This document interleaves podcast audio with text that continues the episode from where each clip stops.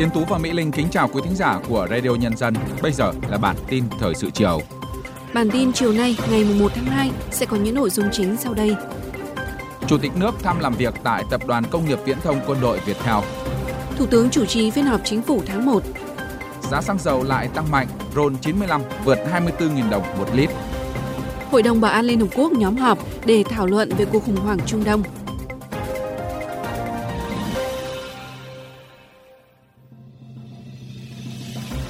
Sau đây là nội dung chi tiết. Sáng nay mùng 1 tháng 2 tại Hà Nội, Chủ tịch nước Võ Văn Thưởng đã đến thăm, nghe giới thiệu các sản phẩm công nghiệp công nghệ cao của Tập đoàn Công nghiệp Viễn thông Quân đội Việt Theo tại khu công nghệ cao Hòa Lạc và làm việc tại trụ sở tập đoàn. Đánh giá về kết quả hoạt động sản xuất kinh doanh của tập đoàn thời gian qua, Chủ tịch nước nhận định Viettel thực sự là tập đoàn kinh tế chủ lực hàng đầu của đất nước, là hình mẫu của doanh nghiệp nhà nước hoạt động theo cơ chế thị trường, kinh doanh sáng tạo và hiệu quả, tiên phong trong các lĩnh vực, nhất là viễn thông, công nghệ thông tin và, và công nghiệp quốc phòng công nghệ cao. Đến nay, Viettel đã trở thành thương hiệu viễn thông giá trị nhất Việt Nam và số 1 Đông Nam Á, số 9 châu Á. Lưu ý, bên cạnh nhiệm vụ làm kinh tế, Chủ tịch nước đề nghị Viettel chú trọng việc đóng góp vào hoạt động đối ngoại của đất nước, với vai trò nòng cốt xây dựng tổ hợp công nghiệp quốc phòng công nghệ cao, tập đoàn cần tập trung nghiên cứu sản xuất các loại vũ khí, khí tài công nghệ cao, phù hợp với đối tượng tác chiến và bối cảnh công nghệ cao. Chủ tịch nước cũng đề nghị tập đoàn cần tiếp tục giữ vững vai trò tiên phong trong kiến tạo chính phủ số, xã hội số và kinh tế số, nghiên cứu sản xuất thiết bị viễn thông mà trọng tâm là thiết bị mạng viễn thông, phát triển các công cụ và giải pháp bảo đảm an ninh mạng, tác chiến mạng mà trọng tâm là bảo vệ an toàn an ninh thông tin trên không gian mạng. Sáng nay, Thủ tướng Phạm Minh Chính đã chủ trì phiên họp chính phủ tháng 1, tháng đầu tiên của năm 2024.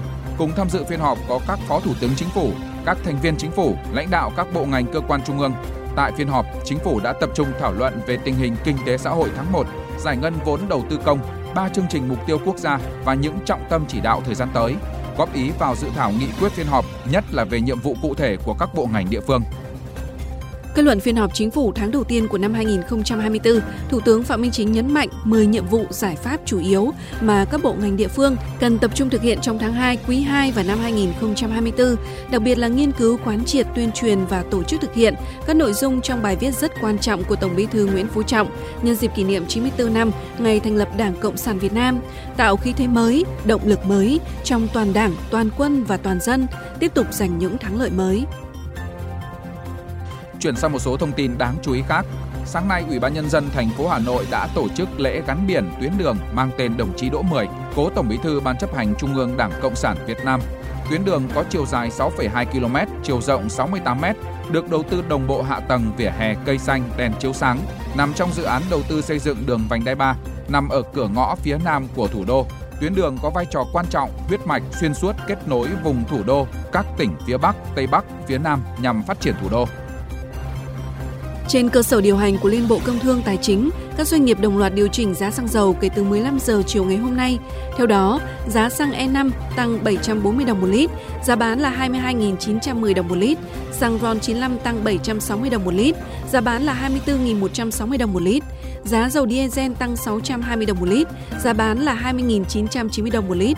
Bộ Công Thương cũng vừa có văn bản gửi thương nhân đầu mối sản xuất kinh doanh, phân phối xăng dầu, đề nghị bảo đảm nguồn cung, trong đó yêu cầu các thương nhân xăng dầu thực hiện nghiêm túc các công điện của Thủ tướng Chính phủ và chỉ thị của Bộ Công Thương về giải pháp bảo đảm cung ứng đủ xăng dầu cho sản xuất kinh doanh và tiêu dùng của người dân, doanh nghiệp. Theo dự báo của Hiệp hội Du lịch Việt Nam, năm 2024, khách quốc tế vào Việt Nam có thể đạt trên 20 triệu lượt, khách nội địa đạt 110 triệu đến 120 triệu lượt, người Việt Nam đi du lịch nước ngoài trên 10 triệu lượt. Hiệp hội Du lịch Việt Nam cho biết thêm, năm nay, đơn vị sẽ tăng cường kết nối các địa phương của Việt Nam với các cơ quan tổ chức đại diện của du lịch các nước ở Việt Nam, tổ chức hội trợ VITM Hà Nội năm 2024, hội trợ VITM Đà Nẵng 2024, lễ hội bánh mì, Liên tri hội lữ hành Vista triển khai thành lập các câu lạc bộ lữ hành ao bao đối với các thị trường ao bao trọng điểm của Việt Nam. Theo tổng hợp từ báo cáo nhanh của Cục Cảnh sát Giao thông Bộ Công an và Cục Hàng hải Việt Nam, tháng 1 năm 2024, tính từ ngày 15 tháng 12 năm 2023 đến ngày 14 tháng 1 năm 2024, Toàn quốc đã xảy ra 2.434 vụ tai nạn giao thông, bao gồm 1.609 vụ tai nạn giao thông từ ít nghiêm trọng trở lên và 825 vụ va chạm giao thông, làm 967 người tử vong và 2.037 người bị thương. Còn so với cùng kỳ năm trước, số vụ tai nạn giao thông tăng 25,08%, 488 vụ, giảm 20,87% người tử vong, 255 người, tăng 75,91% người bị thương, tăng 879 người. Theo Cục Cảnh sát Giao thông, nguyên nhân chủ yếu xảy ra tai nạn giao thông là do người điều khiển phương tiện thiếu chú ý quan sát, vi phạm phần đường, không làm chủ tốc độ, tránh vượt sai quy định, không nhường đường, sử dụng rượu bia, không giữ khoảng cách. Theo Trung tâm Dự báo Khí tượng Thủy văn Quốc gia, trong tháng 2, nhiệt độ trung bình trên toàn quốc phổ biến cao hơn so với trung bình nhiều năm từ 0,5 đến 1 độ C. Tổng lượng mưa ở khu vực Bắc Bộ và Bắc Trung Bộ phổ biến thiếu hụt từ 5 đến 15 mm so với trung bình nhiều năm.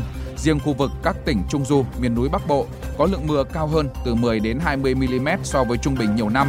Khu vực Trung và Nam Trung Bộ thiếu hụt 15 đến 30 mm. Khu vực Tây Nguyên và Nam Bộ phổ biến ít mưa. Khu vực Trung và Nam Trung Bộ có khả năng xuất hiện các đợt mưa, mưa rào và cục bộ có nơi mưa vừa, mưa to. Trong thời kỳ này, không khí lạnh tiếp tục tác động đến thời tiết nước ta. Tuy nhiên, không khí lạnh có khả năng hoạt động yếu hơn so với trung bình nhiều năm.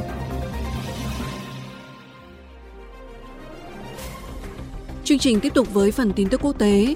Hội đồng Bảo an Liên Hợp Quốc ngày 31 tháng 1 đã nhóm họp để thảo luận về cuộc khủng hoảng Trung Đông trong bối cảnh chiến sự ở giải Gaza chưa có dấu hiệu hạ nhiệt.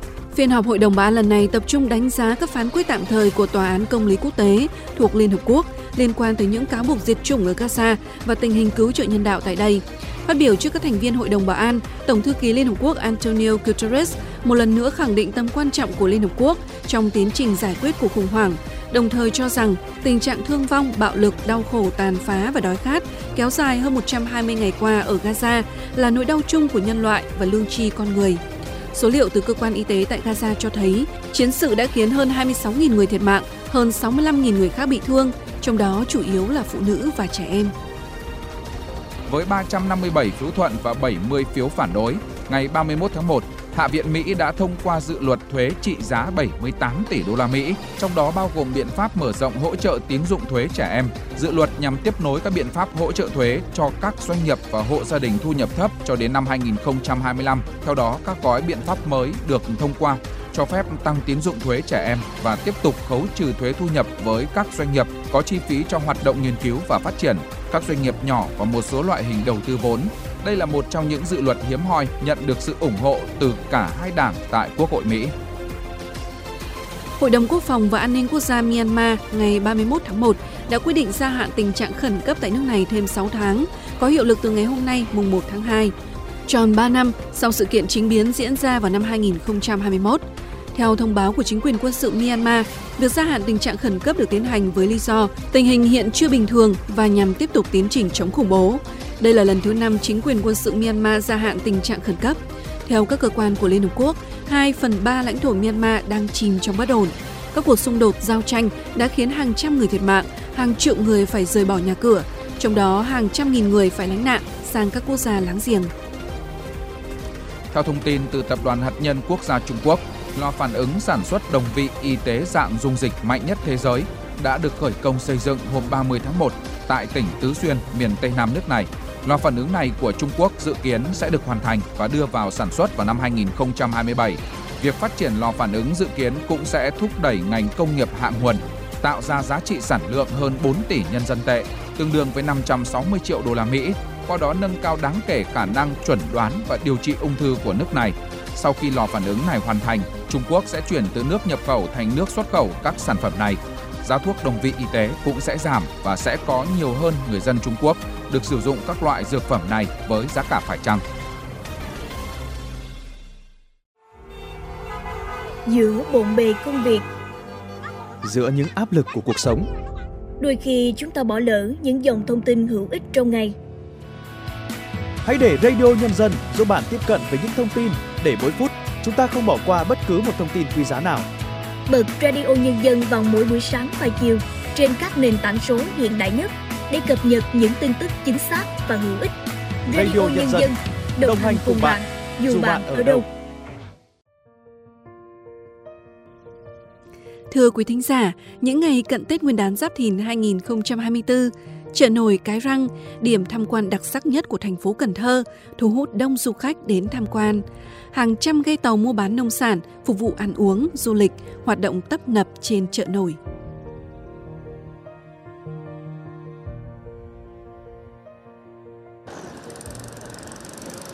Chợ nổi Cái Răng có khoảng 250 đến 400 tiểu thương tham gia mua bán thường xuyên đây không chỉ là nơi giao thương các loại hàng hóa nông sản mà còn là biểu tượng văn hóa độc đáo của miền Tây sông nước.